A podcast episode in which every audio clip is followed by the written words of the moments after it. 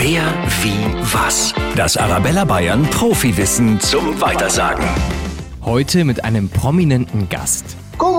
Hier ist der Kasperl aus der Augsburger Puppenkiste. Das Kasperle von der Augsburger Puppenkiste hält nämlich einen Weltrekord. Im Jahr 2011 war er die Marionette mit den längsten Fäden. Ganze 97 Meter ist da das Kasperle von einem Hotelhochhaus auf die Straße gehangen und konnte von Puppenkistenleiter Klaus Marschall bespielt werden.